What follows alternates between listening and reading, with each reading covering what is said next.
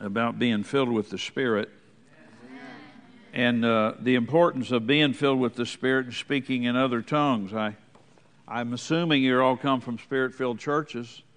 Uh, maybe, maybe not everybody, but most of you. But you need it. You need the Spirit filled experience, and you need to stay full, and you need to be praying in the Spirit every day. And I'm going to talk to you about that in some depth tonight. Not going to wear you out teaching because I've got some ministry I want to do, but I want to talk to you about it. And I want to talk to you about some. Uh, first of all, I'll tell you what, let's go over to Ephesians chapter 5. I feel led to start over there. Ephesians chapter 5.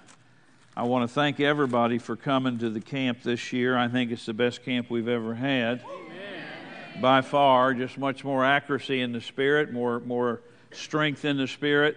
Uh, just amazed at all the speakers, how well they have, uh, you know, not that I'm judging them, but just how well they've done to teach us and minister to us and yield to the Spirit, you know, and um, and you all for your reverence towards the Holy Ghost. It's been amazing, you know, just through all the speakers how you've responded to the Holy Ghost and and shown Him reverence, and. Uh, but I tell you, there's something on my heart, and it's, it's, it's to deal with the Holy Spirit the Holy Spirit. I was telling my church recently, you know, uh, it's one thing to know the Word, and I'm a pretty studious person. If you know me, if you don't, I'm just telling you, I'm pretty studious, I'm pretty thorough.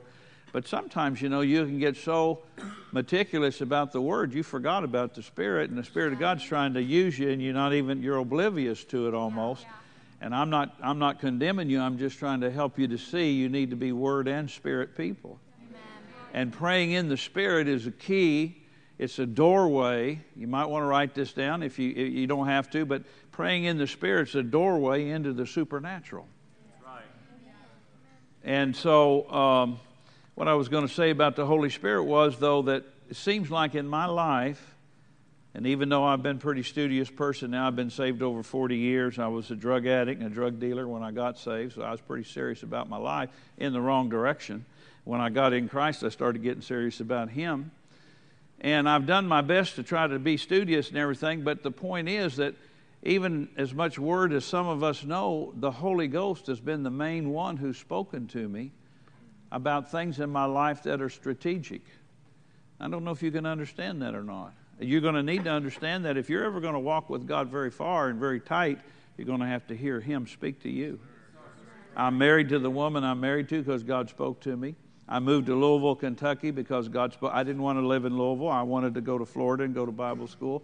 God said, I want you to be in Louisville by August and get in that Bible school. So I did that. I pastor the church today that I pastor because God spoke to me. I live in the house I live in today because God spoke to me. I drive the car I drive because God spoke to me. I have this camp because God spoke to me. Uh, I, you know, uh, just on and on I could go. My ministry today, which involves both pastoring a church, overseeing it, and then traveling is because God spoke to me. It, these are all things that God told me to do. I didn't, I didn't try to figure it out in my head, but I prayed enough and He would speak to me about these strategic things that I'm doing right now. My healing ministry and everything, all that's involved in what I do and how I respond to Him and things like that, He spoke to me. I'd like to tell you I was obedient quick, but I wasn't sometimes. My angel book, I should have wrote it 20 years before, but I put it off because I didn't think I could do it. And I didn't think I was smart enough, and I didn't think I could really write it and it be any count. And so I just said no. I, I just I didn't say no to God, but I just didn't respond to Him. And uh, then Dr. Dufresne got in my life years down the road, and he said, "Man, you," and he asked me, he got a discussion with me one day about angels, and he knew I knew something about him. He said, Send me your notes. And I sent them to him. He said, Man, Pastor Michael, you need to write a book about angels. And I said, Well, I don't know about that. And, you know, he asked me about four or five times. That lasted about two years, and then he quit asking me. And then the Lord finally said to me, Are you ever going to do what I'm telling you to do? You're just going to ignore me. And I said, Well, I'm sorry. I, I will do that. So I wrote a book. Then I wrote a book on spiritual fathers. Then I wrote a book on demons and deliverance. And I've got other books in me. I'm not saying that to boast in me. I just told you what I want. You know, it's what God's told me to do that I'm trying to do to accomplish things in my life. Yeah. And you'll be the same way. And you not only need to know your word, you do need to know the word, but you need to hear from heaven. See, because the Holy Ghost, He's your guide, He's your teacher. And He'll speak to you and tell you what to do and what, uh, you know, who to marry or who not to marry or where to go to church or, you know, everything that's important to you is important to God. And so I don't know if everybody here is filled and, and speaks in other tongues, but I'm going to make that available tonight. Or maybe you've you thought this or you dreamed this or maybe somebody unfortunately taught you this that when you got filled with the spirit you topped out baby you got it all now no you just started you're supposed to be praying in tongues every day of your life and it should have been expanding over a period of time where you can handle praying in tongues for a long period of time if you need to not everything's going to come in a minute or two minutes or three minutes or whatever you've got to be willing to eh, pray and communicate with god in other tongues and realize that when you do that, your spirit, the real you on the inside, is a spirit being. You, you have a soul, which is your mind, your will, and emotions, and you live in a physical body. But the real you is spiritual. He's the man you can't see. You can't see my spirit, you just see my shell that I walk around in, this earth suit, if you will. But the real me is spiritual, and it's imperative that my spirit is in contact with God. And when I begin to speak in other tongues, either pray in other tongues or speak to God in other tongues using my prayer language that He's given me, then my spirit is in contact with God and my spirit is activated. See, we live in a society anymore that's heady. And there's nothing wrong with being smart in your brain if you do algebra and higher math. There's nothing wrong with understanding natural things with your brain, but you're never going to understand God with your brain. You're going to have to engage Him as He is. He's a spirit being. Yeah.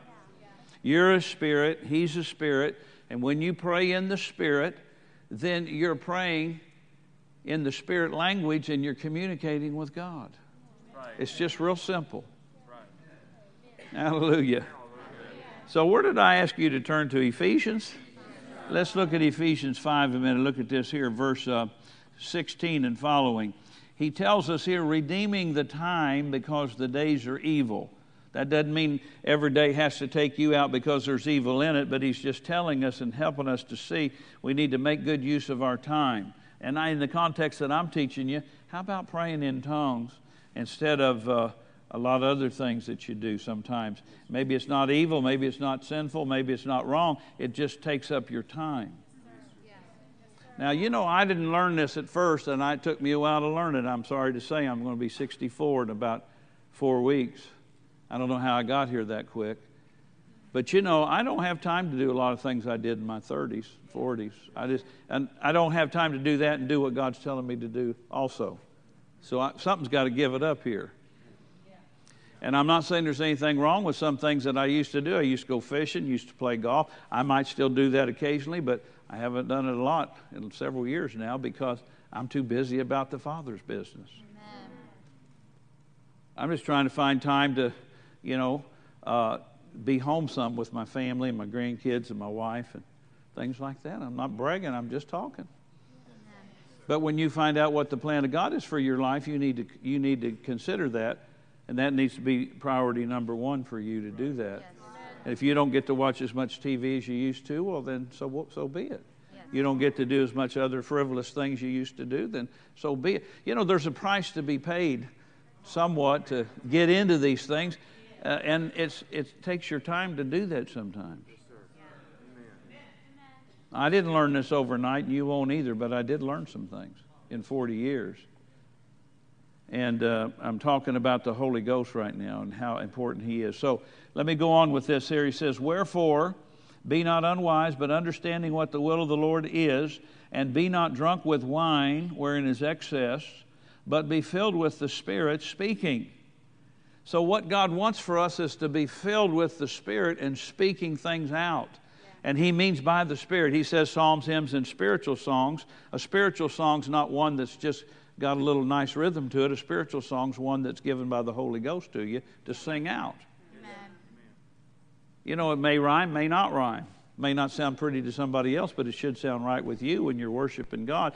Your, your ability to speak in tongues, in part, is to worship God and minister to Him Hallelujah. And you're going to be, it tells you right here, you're going to be in excess, but you're not going to be in excess of a natural substance like liquor we shouldn't have anything to do with that anyway.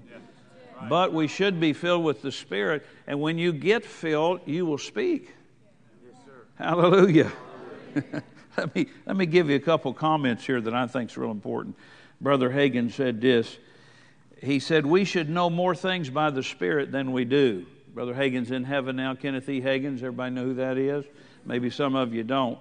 He's a very powerful man of God, uh, really a prophet. And he went home in 2003, but he, he wrote a lot of books. He walked with God. He knew God quite well.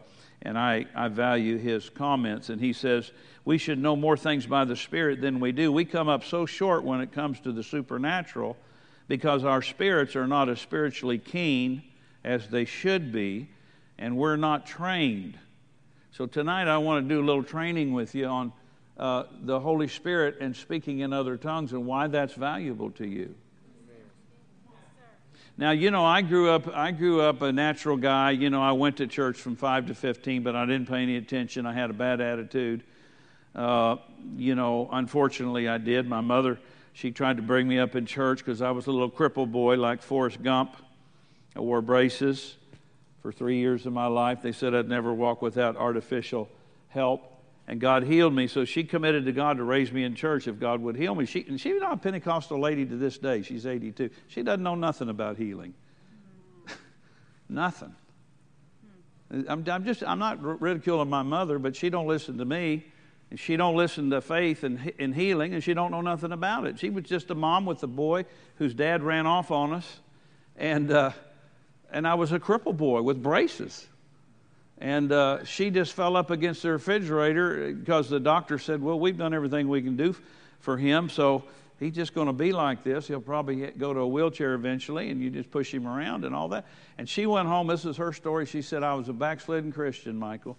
I fell up against the refrigerator and said, God, if you'll heal my boy, I'll bring him up in church. Well, she did, but I grew up in a church that didn't teach this. If it ever came up, the Holy Ghost and speaking in tongues, people made fun of it. They ridiculed it. They, they said, well, that's for those ignorant people on the other side of the tracks, or that's for people that don't, don't have much. They need something. And that's furthest from the truth that's ever been told. It's the most important thing in your life after the new birth to be filled with the Spirit and speak in other tongues. And then realize that's just the, the, beginning of a lifetime of enjoying your life over in the Spirit because praying in other tongues, speaking in other tongues, is the doorway into the supernatural. You're not going to get over there without that. That's right. Amen. You know, if we put a lock on the door in the back, we'd keep everybody out we don't want. Because you'd have to come through a door to get in this room. Well, it's just like that with God. There's a whole world of the supernatural waiting for all of you. Yeah, and, and I'm not talking about weirdness and just acting out and acting foolish, but there's a whole real world of the supernatural. All the gifts of the Spirit are in there, all the ministry gifts are in that and a lot of other things I could mention healing, deliverance, just all kinds of stuff. But if we don't give our time to praying in other tongues and communicating with God correctly, we're never going to get into that. You know, people ask me, well, they ask me a lot of times about angels because I teach a lot on them. They said, How is it you always have a lot of manifestations of angels in your me? And by the way, I was talking to God today and He said they'd be here tonight to help me. So praise the Lord. But I always, my common answer is, well, I teach it. But the other thing I would add to that today is I speak in tongues a lot in my private time. Therefore, you know, I have different things that occur in my life. If I didn't do that, I wouldn't have those things. I just get up and teach. I can teach. I'm not bragging. I've got a gift of teaching, but that's a lower gift than the ministry of the prophet. I laid down to go to sleep Saturday night in my bed, and I was just laying there and, and praying in other tongues. Mandala solo bokoshila mandele mastela mokori andala vasoto brokite.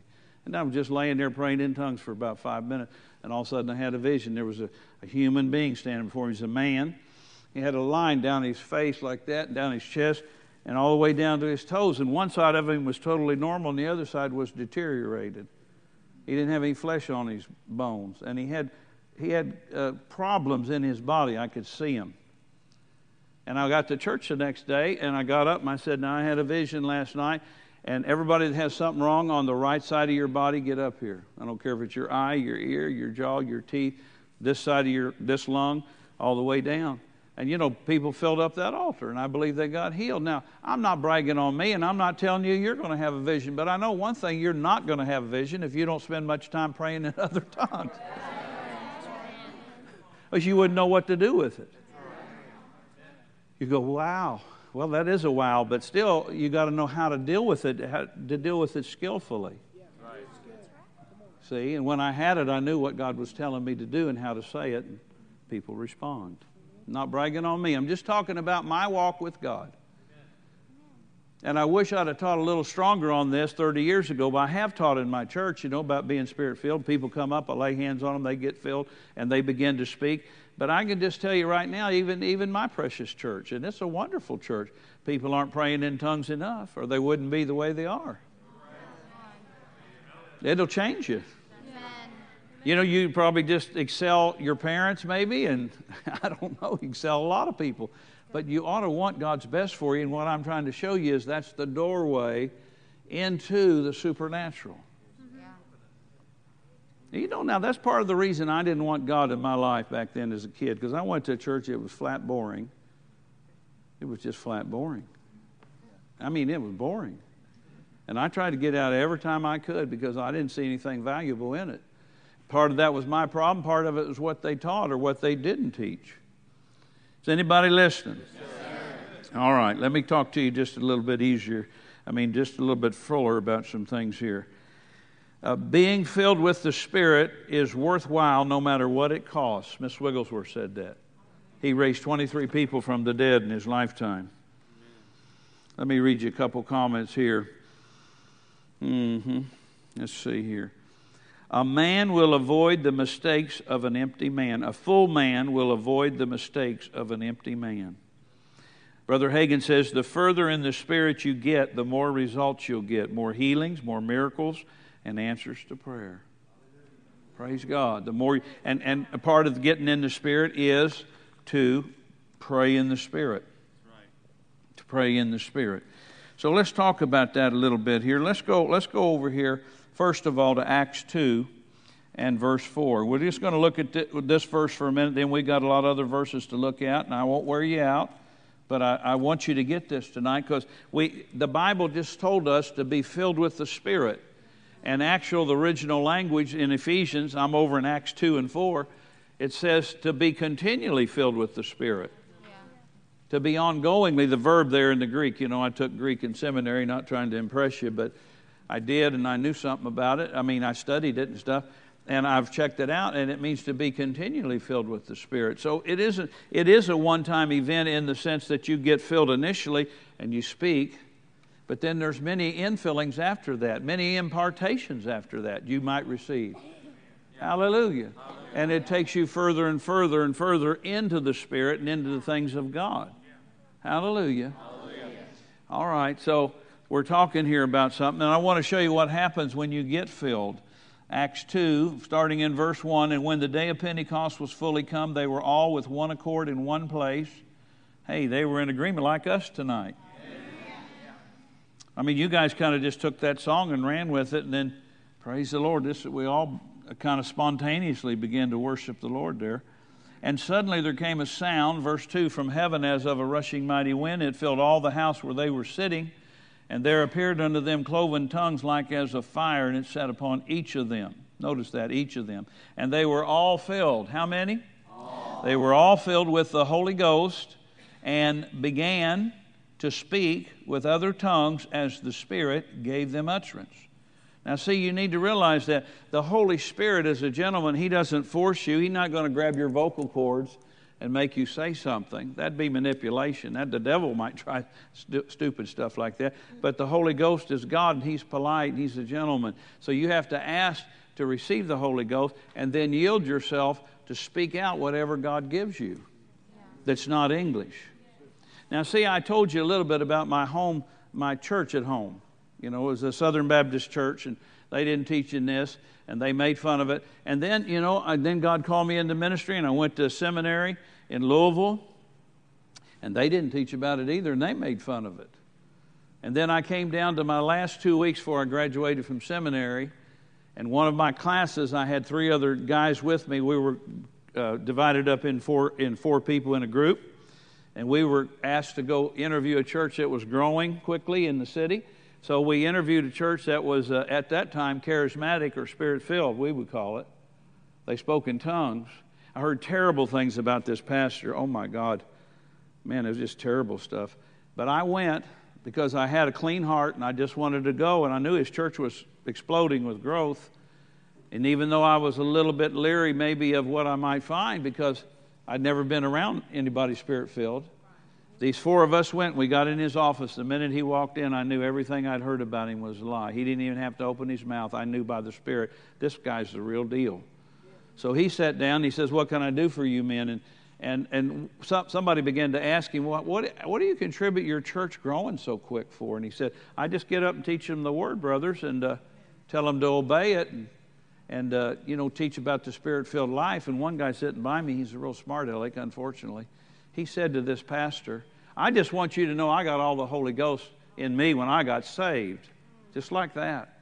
Man, I wanted to slap him. And I just, I wonder what in the world is this pastor, how's he going to respond?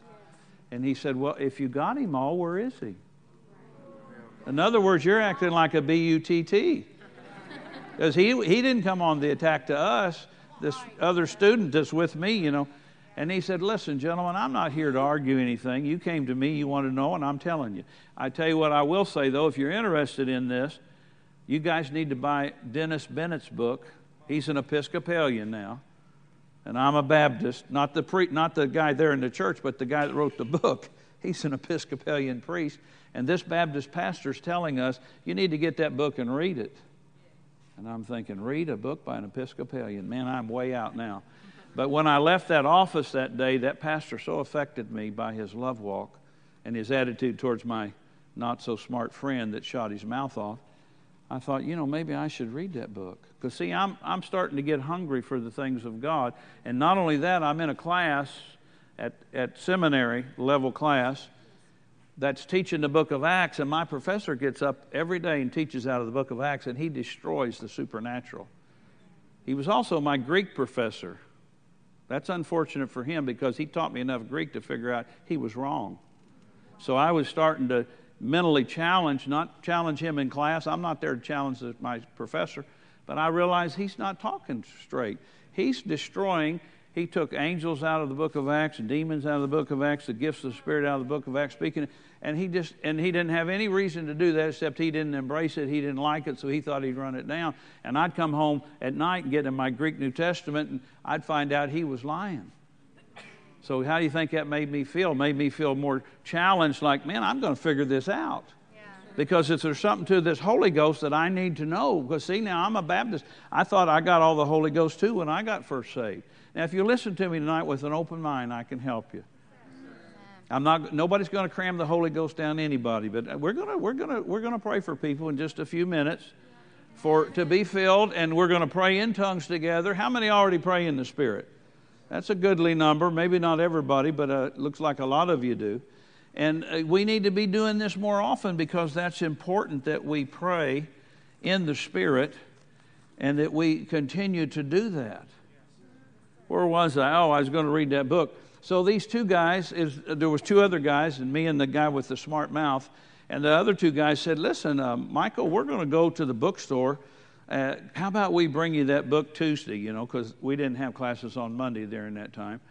And I said, that'd be fine. I'll pay you for it. And I got home that night on a Friday afternoon, and they were knocking on my door an hour later. We were just in the neighborhood. We thought we'd bring this by. So they brought it by, and I went back to my study and I read about four pages, and I started dawning on me this guy knows what he's talking about, this Episcopalian priest. He's talking about the Holy Ghost and speaking in other tongues. Now, see, I'm not taught, my church didn't teach me, my seminary didn't teach me. I'm just a blank piece of paper in that area because I don't know anything about it other than what they've made fun of. But all of a sudden, this Episcopalian priest, he's writing some things and he's making a lot of sense to me. And I mean, I'm, I'm, I'm ready to start speaking in tongues, but I had guests coming that night to my home, and I didn't want to, you know, do that right then because they were practically knocking on the door. And so we had, we had dinner with them at our house or something. Then they left. And the next morning was a Saturday morning. Never forget it. I got up in May, two weeks before I graduated from seminary. And I read another four pages and I got on my knees right there in my little study room in our little old apartment. And I said, Lord, I want this. I know this is for me. And I can see from what this man's saying, I've missed it. And I don't know why I talk like this. I normally wouldn't have said something like this, but all of a sudden I said, I, had, I was on my knees, had my hands up. I said, Father, I don't care who it separates me from or who it takes me to. I want this experience. And all of a sudden the power of God came on me and I started and I started speaking in tongues and I said, K-la-T. That was the first words that came out of my mouth when I got filled with the Spirit. And oh, what I just was, oh, it was just so wonderful. I said, K-la-T, K-la-T, K-la-T. And all of a sudden, it's like the devil was jumping around me. Ha ha, I got you now, got you now. What are you going to do with this? And all of a sudden, from the inside of me, now remember, I'd just gotten filled just a few seconds before. The Spirit of God rose up on the inside, and the Lord said, This is me, Michael. Don't turn loose of it. See, because He knew what kind of pressure was going to come to me. Is anybody listening? so later that summer, you know, I got challenged by the officials you know, the higher ups in my denomination, they called me on the carpet and, and, and just told me I was a dumb Bible school student and I just needed more education and ridiculed me and made fun of me. You got to realize that I was only 20, I was only 28 years old then. I'm 64 now almost. And they all had doctorates and they all had big churches and they had, you know, paid parking lots. And I was meeting down at the community room next to the firehouse in Fern Creek. It wasn't very prestigious at all. And I'd come in every service and get the fold down chairs out of the closet of the community room and set them up in our little pulpit we had and uh, preach the word. So, you know, I, it was just a challenge to me. I'm just talking to you here. But I made the right decisions. You know, I came out of that office that day and, man, you talk about feeling, you know, whatever, challenged. These guys all had long time in ministry. I was just starting. And, uh, you know, I had about a year or two under my belt or something. They were all been in the ministry a long time. So I left that office that day and started down the hall, and the devil said, Now listen, if you'll shut up about healing and tongues, I'll put you in a good parsonage and I'll take care of you. I said, No way, I'm not going to do that. And I said to Jesus, Jesus, what do you do? I don't know, that's just the way I think. I'm just straight up. I said, Jesus, what are you going to do? If I stay with you because you know I'm going to stay with you anyway. He said, I'm going to only promise you my power, Michael. You stay with me, you'll have my power. That's all I'm going to promise you right now. I said, I'll take it. So then, several months later, I resigned my church, you know, left the denomination. Now I got nowhere to preach. See, but God was in it, He was orchestrating all my steps. You know, I, by the next Sunday, I resigned my church on a Sunday night, and by the next Sunday, I was preaching in Otisco Indiana, and went there with 18 people. We grew to 150 over four years, and just all kinds of things started happening. But what I began to see immediately when I got filled with the Spirit, I began to see healing in the Bible. I began to see deliverance in the Bible. People could be delivered from evil spirits. That was a real ministry. And and every and then all my even some and then of course nobody wanted to be around me. All the Pentecostal people thought I was ex-Baptist, so they were afraid of me. And all the Baptists didn't want to be around me because I spoke in tongues now and believed in healing the sick. So you can see what it brought me into. And yet God ordained it and continued to carry me on and on and on. Praise the Lord. Hallelujah. Are you listening to me? Yes, Hallelujah. Let's go over here a minute to, um, to the book of 1 Corinthians, chapter 14. I got to get some more scripture in you a little bit tonight. And, I want to I want to talk to you about things you can do once you're spirit filled. This is not a complete list, but this will help us, uh, you know, be on the right page, so to speak. Um, speaking in tongues is to be a, a, a continuous thing in our life once we get filled that should never dry up. We should never get away from it. Hallelujah. And then it says here, 1 Corinthians 14 and 2. Let me read this to you. Look at this with me a minute. He that speaks in an unknown tongue, uh, unknown is not in the original Bible, but still they're trying to say a, a language you didn't learn. He that speaks in an unknown tongue speaketh not unto men, but unto God, for no man understandeth him. Howbeit in the Spirit he speaks mysteries. So, you know, somebody say, well, how important would it be to speak in tongues? Well, you're talking to God. It says, He that speaketh is speaking to God, not to men. Hallelujah.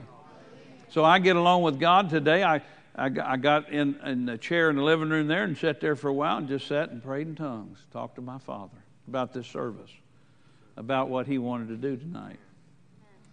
Then I went in the kitchen and, and looked at some notes, and I prayed a little bit in tongues in there. And then I went in the bedroom and I went in there to lay down, but I was too wound up for, first, so I just prayed in tongues for a while.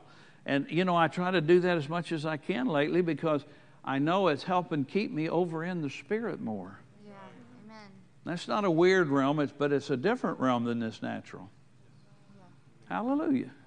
And it, it, you, you'll see, let, let, me, let me read this to you again. Let me see what else I put down here. You're speaking to God, you're communicating to God, and you're speaking, it says here, it's a little bit misleading, says speaking mysteries, but the Greek there says you're speaking out the plans and purposes of God for your life. Now, I'm getting down into something with you here. Just give me a little time to get this taught to you. You're, when you speak in tongues, if you, there's different things you can pray about, but one thing you can do, you can just sit down or, or whatever, whatever you want to do by yourself and say, Father, I'm praying about my future now. Brosele mandala mandolo bosteke. Vristo babandolo endolo mende e propopotene. And you could pray. I prayed more than four hours before, just sitting. But you don't maybe pray that much right now, but maybe you pray a little bit 10 minutes, 15 minutes. Why don't you expand it a little? And you may know when you're done praying at that moment that God is telling you something. Something comes up into your mind and you know it's from Him about your future or whatever, and you can act on it then. Or it may be over a period of time. You're praying every day in the Spirit. and You're giving yourself some time to do that. Now, just think about what I'm going to say here. I'm not trying to be rude, but if you really love Him, you just said we give you our hearts. I did too. Then I'm going to, if I say I give you my heart and I never spend any time with Him, communicating, how in the world am I going to hear from Him? I know His Word is truth. I know that, and it's eternal, and you can always glean something from the Scriptures. But you also need to glean something by hearing Him speak to you in His own voice, by the voice of the Holy Spirit within you, and let Him tell you what He has for you. Hallelujah. What I'm doing right now with my life came out of a conversation I had with Him about, I don't know, 15 or more years ago. And at that time, I was, uh, you know, going to mission field quite a bit, maybe four or five times a year. Plus, that was my trips. And then I went with Doctor on some of his trips, Dr. Dufresne, my spiritual. And then I was doing some meetings, you know, uh, at different churches periodically. But nothing like what I'm doing today. And the Lord spoke to me in my prayer time one day and said, Michael, I've got churches for you to go to you don't know anything about. You don't even know these preachers yet. They're not even in your life. But you have something in you I want you to deposit there. And I want you to help those preachers that you don't know now. And, and I said to the Lord, I was respectful. I said, Well, Lord, couldn't you get somebody else? Because you got me going on the mission field right now. You got me going, you know, on doctor's trips, Dr. Dufresne, my spiritual father. You got me writing books. You got me pastoring this church. And I was just talking. I wasn't argumentative or nothing, but I said, well, couldn't you? And it wasn't out of a false humility. I just felt like, how can I put more on my plate? Mm-hmm. Does anybody know what I'm talking yeah. about? And he got silent on me for a minute. Now I'm having a conversation with God. This is why I'm doing what I do today because this conversation. and he said, he said, Michael, I'm not talking to somebody else. I'm talking to you, son. And then he got real silent again. I thought, oh, I'm in trouble. And he said, and if you don't, you're going to be in disobedience and a lot of stuff's going to start happening you're not going to want. And he wasn't threatening me. He was just letting me know if I got out of his will, there was going to be something to pay that I didn't want to have to pay that price to be out of the will of God. And so I said, Lord, I'd be happy to do that for you, but uh, let me ask you one thing. I need your help, Father, because I can't figure out in my head how I could put more on me than I'm already doing. He said, I'm glad you asked. All you had to do was ask me. and how simple is that? And he began to show me how to do that. Plus, my church has been very open to me. you know, my home church, because a lot of churches, you know, they don't want their pastor gone twice a month or whatever I'm gone. Plus, my family has to give me up, if you want to call it that, and I, I can't be in two places at the same time. I'm just talking to you. I don't know if I'm helping you or not. You're kind of quiet on me. That's how I figure out what I'm supposed to do. And sometimes God will say, somebody will call me and ask me to come. Lord say, don't go. Not right now, anyway. So I say, well, I, I, I'm not going to be able to come right now. Put it on the back burner, and if he talks to me, I'll call you. How's that? Or whatever. See, doing what God tells you to do puts you in a good position with God to accomplish the perfect will of God. And it comes by praying in the Spirit. This is what I'm trying to say to you. You're, you're, when we speak in tongues, our spirit is activated and your spirit is in contact with God. Think about that. Your spirit is activated, it's act, it comes alive uh, as you're praying in the Spirit, and it's activated. I hope you can understand me. I'm making it as, cl- as clear as I can. See, and it's important because your spirit can be built up just like your body can be built up. You know what I mean? The guys that lift weights and do all this stuff, and they look pretty healthy. This guy right here, he looks pretty healthy. He looks like he's a ranger or something, you know, and stuff. But I look like that on the inside. I'm working my spirit out. Me and another friend of mine was in a gym one time, and we were in the steam room. Guys came in, looked like him, you know.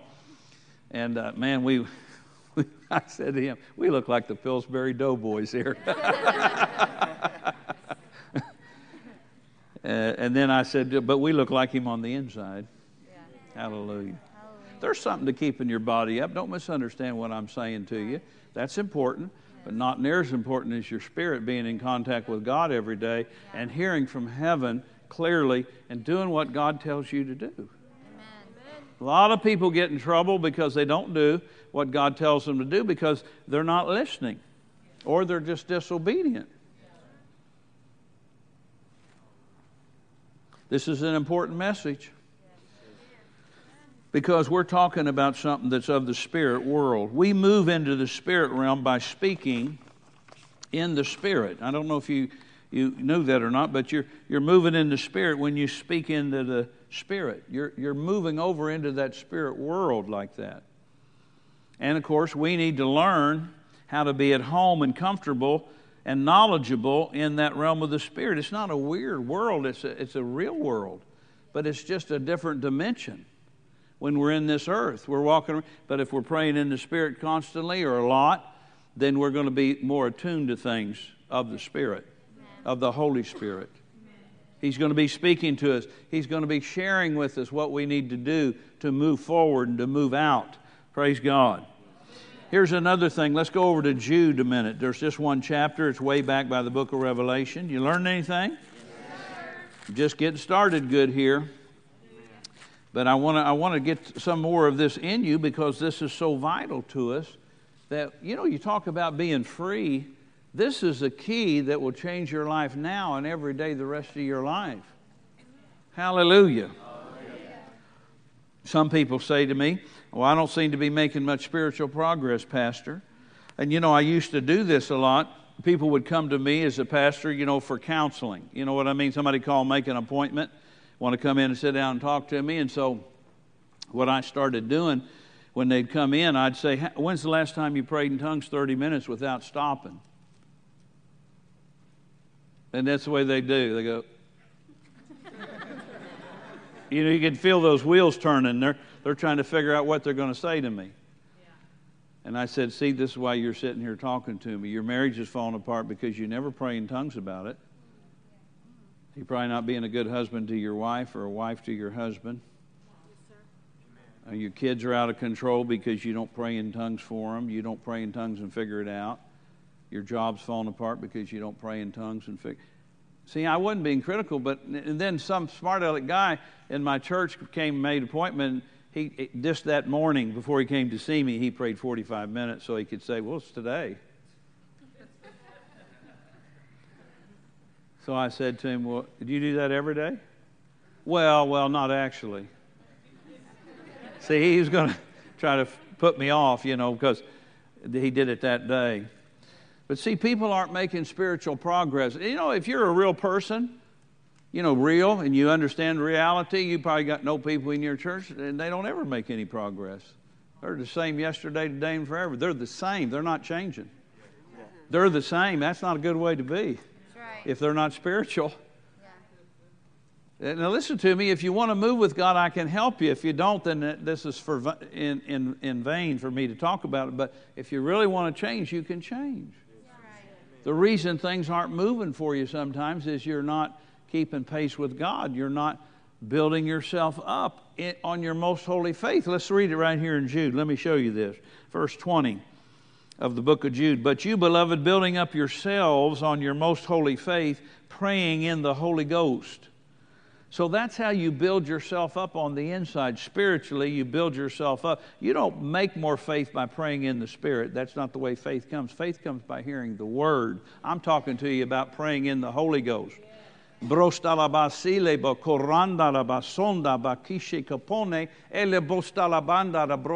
a realm of the Spirit, saith the Spirit of God, for you to walk in and talk in and yield to. And if you do, I'll bring you up higher, and I'll bring you up higher, and I'll bring you up stronger, and I'll cause you to begin to triumph where there's been failure before. Hallelujah. That's what the Spirit of God just said to us. Hallelujah. Glory to God. So sometimes, you know, we, we thank God for church services and Bible studies and tapes and books and newsletters, etc. We thank God for all those things. But this is something that you can do anytime by yourself and improve yourself and be built up. Praying in the Holy Ghost. Praying in the Holy Ghost. Praying in the Holy Ghost. Let's pray in the Holy Ghost. Everybody with me right now. One, two, three. Brasalabando robrosite brasia. vando stele mai, brosa mande lebo, coschete le mando do brosa, ilava solo, brende le vescea, mangare vroco briesta la barrota, scemborghetto rianda nino massa, brocisce che le la mahi, mandolo lo poco iscia, brosa la binde di vescea, o prasonda le visce colo, vrisce colò ma cailinde capalo vea, basta linda, dorianga doschea, vaso brota, ya, yamase le monkia. Marabonge le visciolo bacarando le vescea. Baronga basoto. Let's stop a minute. Now, see, you can do that anytime you want. Praying in the Spirit, building yourself up on your most holy faith. You can do that anytime you want. In fact, I'm going to stretch you a little here. Uh, so I want you to know that. And you know, the more you do that, guess what? The more you're going to reap. Now let's go to 1 Corinthians 14 a minute. I, something just the Lord just spoke to me, said He wanted me to bring up to you. 1 Corinthians 14. And uh, verse 27 and 28, I want to talk to you about something I, I don't talk to everybody about a lot, but I want to bring it to your attention about praying in tongues. And it says here, 1 Corinthians 14, 20, 27, 28, if any man speak in a tongue, this is in a church service, let it be by two or at the most by three, and that by course, and let one interpret. In other words, we're not all trying to uh, speak together to give a public tongue an interpretation. How many know what I'm saying? We didn't give a public tongue. I asked you to pray with me. That's what I asked you to do. If you prayed in the Spirit and you responded, and that's good. Yeah, we can all do that. You know, the Bible's don't quote things out of context. You know, Paul was talking to him in another place, said, I'd rather speak five words with my understanding than 10,000 in an unknown tongue. But then again, you know, I'm giving an example to you by speaking in tongues, showing you how to do it, and showing you about it. And I ask you to accompany me if you speak in tongues already, and so you responded. There's nothing wrong with that. I'm in charge of the service. We don't have to interpret that. That's right. Are, are you listening? Yes. So I wanted to I want to make this clear, but I want to show you something that I learned a long time ago, but I don't hear a lot of people talk about it. But it talk 1 Corinthians 14 and 27. If any, this is in a public service here, but then it's going to say something that brings us over into some other thought. If any man speak 27, 14, 27, in an unknown tongue, let it be by two or at the most by three, and that by course or order, and let one interpret, have an interpreter. But if there be no interpreter, let him keep silent in the church and let him speak to himself and to God. Now, listen to that. He's keeping silent in a church service, but you could keep silent other places and still talk to God. On the job, riding a bus, in a plane. Sometimes, you know, sometimes I'll do that on an airplane. Sometimes I'll put my, my earbud in, won't put anything on, and just sit there and, and maybe move my lips a little bit, but I'm not making a lot of noise. I'm not bringing attention to myself, and I'm praying in other tongues. Yeah. I learned that when my wife was pregnant with Jessica, and I went with her to the OBGYN doctors and be sitting in a room with a bunch of pregnant ladies and my wife. And I would just grab a magazine, just look at it, but I wouldn't read anything. I just moved my lips like I was reading. I was praying in other tongues. I learned to be quiet and still pray in, inside of me to God. Amen. Are you, listen to me? You got to practice that. I mean, you know, because if your mind's scattered and you've got a lot of activity in your mind, you won't be able to do that. You, you, you won't be able to keep your attention over there, but you can learn. I learned, yes. I made myself learn Amen. to pray and yet be quiet. Now, that's not all the time. I, would rather give vent to it when I'm by myself or with other people that are praying. But I'm talking about in settings where I can't do that, I can still pray and keep silent at the same time. I'm praying in my spirit. Are you listening? Yes, and you can train yourself to do that. And if you'll do that, you'll still be praying and building yourself up. Right. Hallelujah. Because he said, if there's no interpreter in the church, he's talking about public tongues in a church. I'm not really dealing with that tonight. I'm dealing with you speaking in tongues personally in your personal prayer life to build yourself up and to communicate with God. That's what we've learned so far. We can communicate with God. He that speaks in a tongue speaketh unto God and not unto men. Isn't that right? So when I speak in tongues, brosta la maso prokine esta la vista kabodeli maya badelo bostai. Vriste kamana moketele. I'm talking to God. Now, I wouldn't do the whole sermon like that because then you guys wouldn't be edified and you wouldn't know what I'm talking about. And that's better to not do that in front of people that don't know anything about it. But I'm kind of teaching you tonight because I think there's some here that are never been filled yet, and some that have been filled, but you don't give much, you don't give much emphasis to it in your personal life, and therefore you're getting you're getting weaker on the inside when you should be building yourself up. Right. Hallelujah. So you can begin to do this. You know, eh, you know, we understand we need help sometimes. All of us do. But listen to me here just a minute. I'm talking, still talking about that verse that we looked at in Jude about building up ourself. And I brought this in because I wanted to show you you could, you could still be quiet and praying on the inside if you train yourself well. You got to train yourself to do that. Some, some other member of my church asked me that lately, and I tried to tell them, well, you just have to practice it. You have to practice it.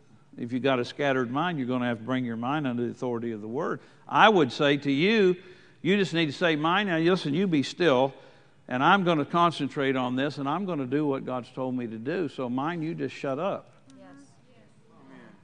In the name of Jesus, you be still now on me. And you know, if you'll do that just in your everyday life, talk to your mind, talk, talk to it. It'll obey you. Amen. Hallelujah. I'm not shooting this over your head, am I? No. It's not that hard to understand me, is it? Yeah, but you've got to learn to talk to yourself because your mind gets all people get you know get scattered, get so many things in their head all the time, you know, and things like that. And there's no reason for that. We need to be people that are at peace, yes. peace with God, yeah. and it'll be evident when you're around other people. You got peace, and then you have authority too. Yes. Amen. You know. Hallelujah. Anyway, I'm trying to help you tonight. That's what I'm trying to say. And, and you're going to have to give yourself to this over a period of time.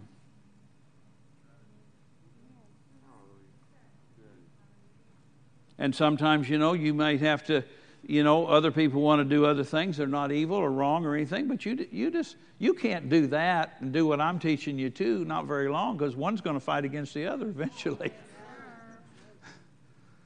Hallelujah. Going to be spiritual people, going to put spiritual things first. You know, and some people act like, well, that's really boring, Pastor Jacobs. I don't know why I'd want to do that. I don't know why you wouldn't want to do that. Isn't it evident from our life at times when things are, you know, get fouled up with people and they just continue to go? I say it this way some people in my church, they live in crisis.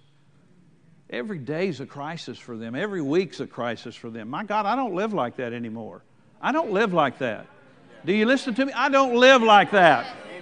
I'm not about to live like that. I try to tell them how to get out of it, and some of them just ignore me. They don't pay attention to anything I'm telling them. You know, if you don't do what your preachers tell you to do, that you know they're teaching you from the Bible, then you're just a failure. And you're going to continue to be a failure. I don't want you to be a failure. I want you to succeed. And you don't have to be in full time ministry to succeed. There's plenty of preachers failing. But I'm talking to you about how to be successful. I don't care if you're a machinist, a housewife, a teenager, or whatever.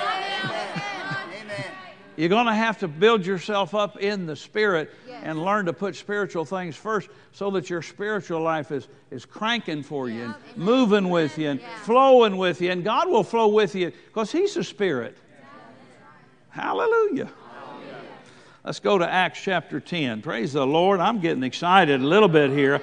I'm raising my voice a little bit. Acts chapter 10 here. And let's look at this passage of just a minute. Here's something else we can do. We can talk to God when we pray in tongues. We can build ourselves up on our most holy faith when we pray in tongues. We're not building our faith, but listen to me. If you have faith because you've been under a, a word person, a preacher or a minister that has the word and is ministering the word to you, then you have faith.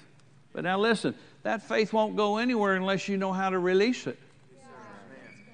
And when you're praying in tongues, you're you're, you're stimulating the faith you have so that that faith can be released with full punch to it. Boom. You know what I'm saying? I remember one time I was in South America a few years ago, and a lady got in the prayer line and said, I've got a tumor under my armpit. And I said, How big is it? She said, About that big. And I said, I curse that in the name of Jesus and command it to dissolve. And then we took a break. I said, Go to the restroom, check yourself, lady. She came back screaming. She said, My God, it's gone. Well, now that's some, that's some faith that was ready to be released. Hallelujah. I'm not bragging on me. I'm just talking about when you're prayed up and you release faith, there's something in that faith because it's been, been built up, and whatever faith you have is ready to be released and to do something for somebody. Hallelujah. Yeah, I went to the state mental hospital in Louisville a few years ago to pray for a guy that's all messed up. I knew him because he got saved under my ministry a long time ago, 30 years ago. And then he got back in drugs. He had a dysfunctional family, two brothers that were idiots. They were drunk all the time, beating their wives. They were crazy guys. He was the youngest of three. And bless his mom's heart, she, she loved me and, and she called me and said, Pastor Jacobs, would you go pray for John? He's in the state mental hospital in Louisville and he's in trouble. And I went over there, you know, and I cast the devil out of him in the mental hospital, and he got out in three days. But you can't do that if you don't do what I'm teaching here because the devil just stand and look at you. I mean, you know, I, did, I mean, you know what I'm saying. I didn't, you know, I'm just talking. If you're built up, then you have faith to do things like that. And you ought to be doing things like that. That was listed under Mark 16. The same with speaking in tongues. And they shall speak with new tongues. They shall cast out demons. They'll lay hands on us. That's all for believers that believe in the name, not fivefold minister. Of course, I do that too because I have additional equipment in my mantle and my office of ministry as a prophet. But I was doing that long before I stood in any of that. Praise the Lord. I just started believing the Bible. Made you dangerous when you start believing the Bible. Hallelujah. Hallelujah.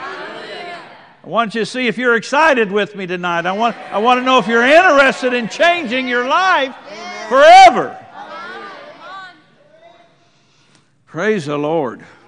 I'm in Acts 10 here. Let's look at it a minute. It says, uh, while Peter, Acts 10:44, you, you, this is a big, I want to explain it all, but let's just read it from 44 on. While Peter yet spake these words, the Holy Ghost, he's still preaching, the Holy Ghost fell on all them which heard the word. You know, even you tonight that are not filled, that Holy Ghost could fall on you while I'm preaching and just fill you right up. And then when I say, okay, let's pray in tongues, you just start speaking out, and you'd never done that before that moment.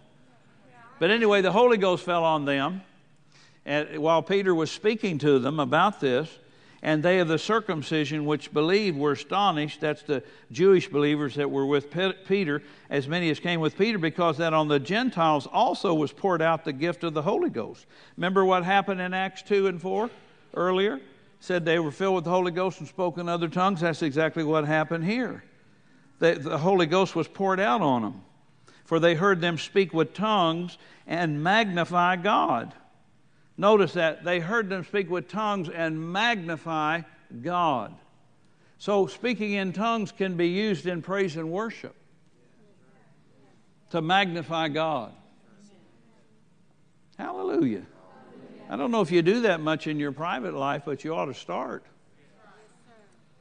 Now, sometimes Jessica, my daughter, she'll lead us, you know, and we'll start singing in the Spirit some uh, occasionally, but we need to be doing that in our personal life.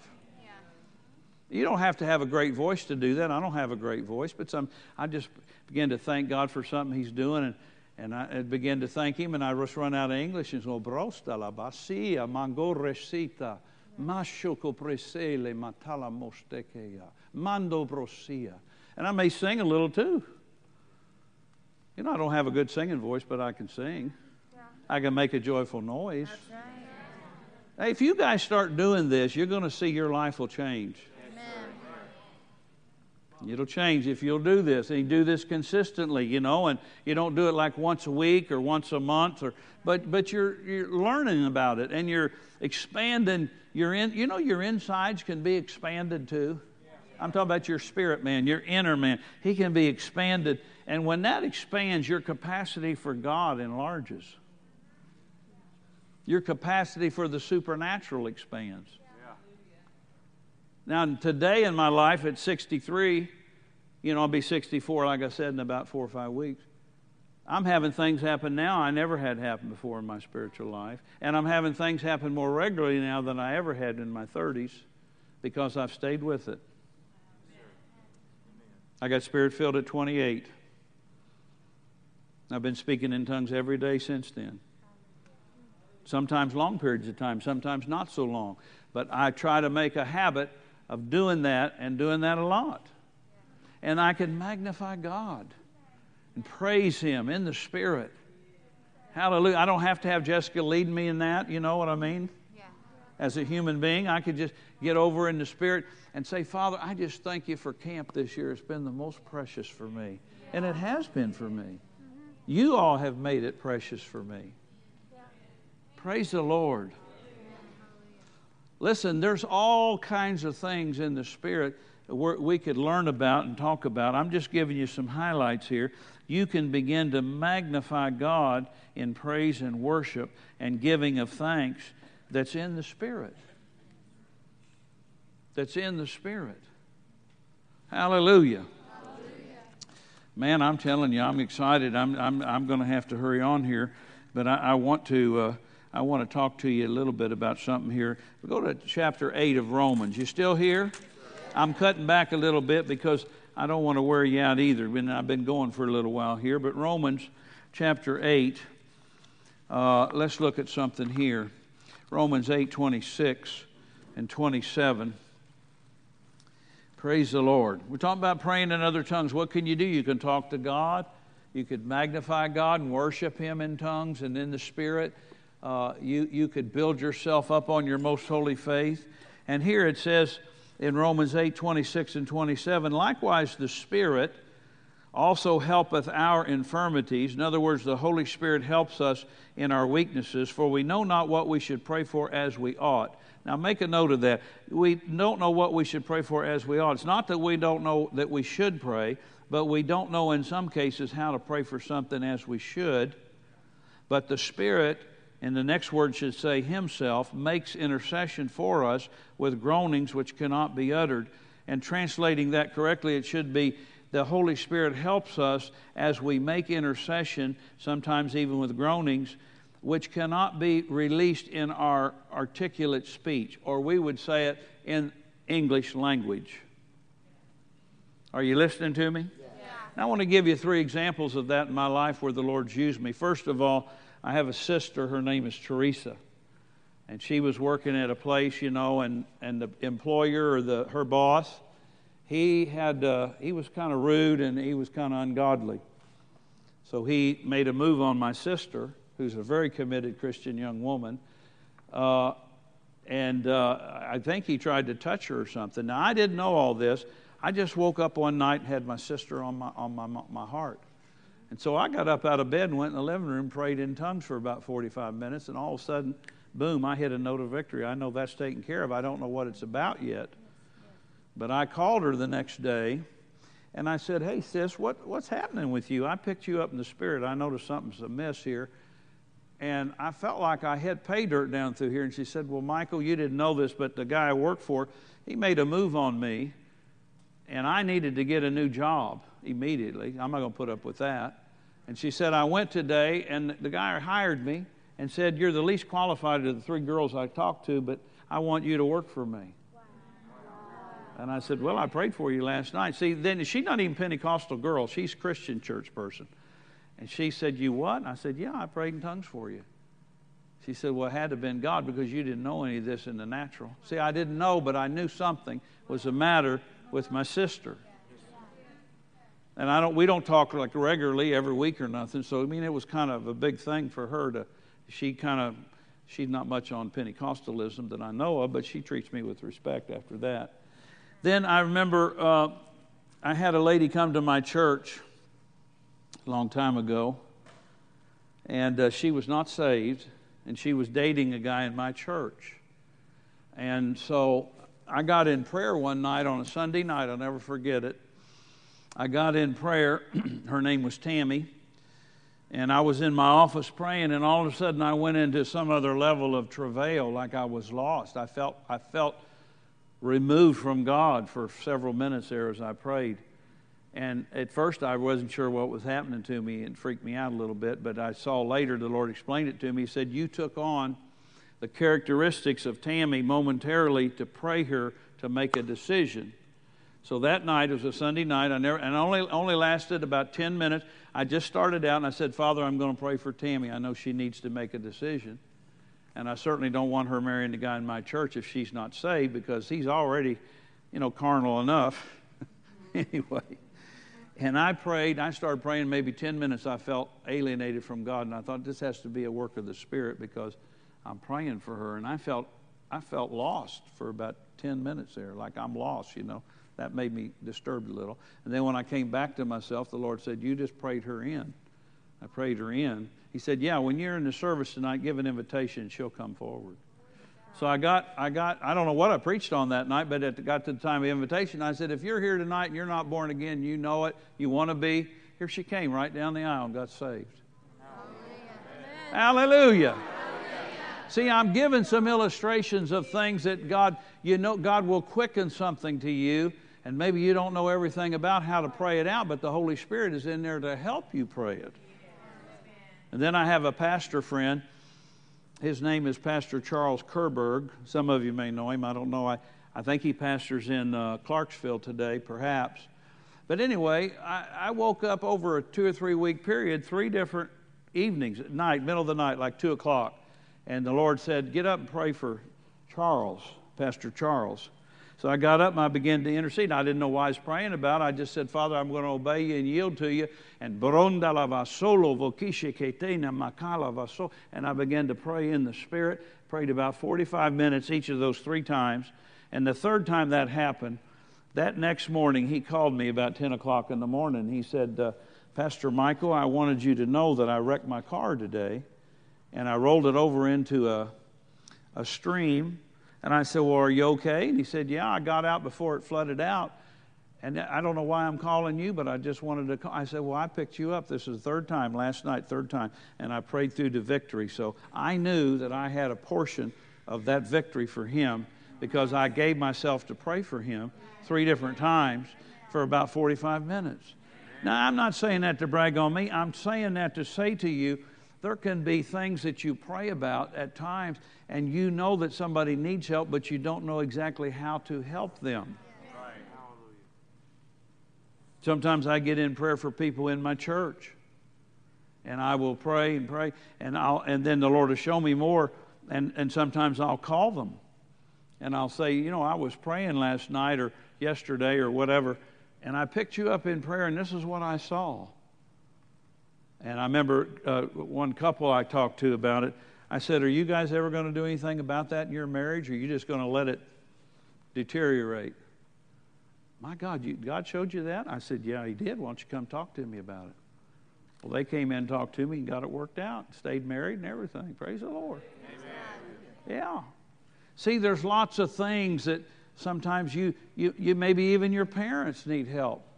I mean, your prayer help. How about your pastor? Not that he's wrong or anything, but he's, he, he's the point of the arrow, you know, as the head of the local church, and you're all being ministered to by him or her or both of them. They could use some prayer support. Hallelujah. Hallelujah. Praise the Lord. I'm talking to you here about some things. And sometimes, you know, you're in a setting like that. Even, I got to be honest and say, sometimes, you know, as a pastor, I'm praying for people that are uh, we might say, desperately sick. And uh, the Lord has always dealt with me straight, and sometimes He's let me turn it for people, and sometimes He said, they're going to go home. No matter how much you pray right now, he, they're going to go home. And so I said, okay, you know, and then I got to make arrangements to pray differently. How am I going to minister to that family? Things like that. Don't get disgusted with me. Don't get depressed over this. Just listen to me. You can learn something. If you'll pray enough, God will show you about people and show you if things can change and how to change it, and you could be a benefit to them. Or even if for some reason there's unseen things and things you don't really know about. Sometimes people have passed, and the Lord, I said, Why don't you talk to me about that? And sometimes He said, Okay, I'll tell you why. And other times He said, It's none of your business. You did your part, Michael. Just leave it with me. So, in things like that, I have to just leave it with Him, you know because God's in charge. I'm not. But a lot of times He uses me to help people to get it turned or get it changed or get it helped. Yeah. Hallelujah. Hallelujah. We're talking about some wonderful things here. I hope you're listening. now, let's talk about this, this last thing for just a minute, and then I'm going to I'm going to pray for some of you. Go to Isaiah 28 with me. Isaiah we're still talking about speaking in other tongues and what it accomplishes when we give ourselves to do that. And uh, here's an interesting thing it tells us that speaking in other tongues will do. And here in Isaiah 28, it says in verse 11 and 12, I'll let you find that if you want. Isaiah 28, verse 11 and 12, For with stammering lips and another tongue will he speak to this people.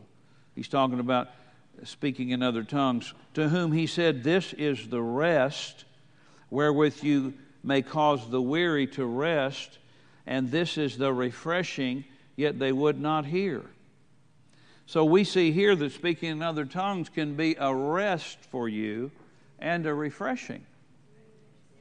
Hallelujah. A rest and a refreshing. Speak, you know, and so speaking in tongues isn't always just super intense where we're dealing with somebody's life or death, but sometimes speaking in tongue is just take some time and, and begin to pray in the Spirit and receive the refreshing that comes from the Spirit and the rest that comes from God to your spirit. Are you listening? Yeah. I know somebody asked Smith Wigglesworth sometime, and they said, Well, you never take a vacation or anything. And he said, he said, I do. And he started praying in tongues. And he said, That's the way I get my rest and refreshing. Hallelujah. So there's a rest for you and a refreshing for you, every one of you, if you'll spend time praying in other tongues. And he tells us there, this is the rest, and this is the refreshing, yet they would not hear. See, some people get in their mind over that and they say, well, how could praying in tongues bring rest and refreshing to me? I don't have to figure it out, I just have to believe it. Yeah. I have to believe that if I do it, see what happens is if we don't put a very big value on praying in tongues, we never do it. We never do it with any kind of intensity, never with any length to it or anything, because we're thinking, what is this doing anyway? I don't even know what I'm saying. You get back in your head and you start thinking, well, I don't know what I'm saying. Maybe you don't know what you're saying right then because the Holy Spirit is helping. He's giving the utterance, but you're doing the speaking.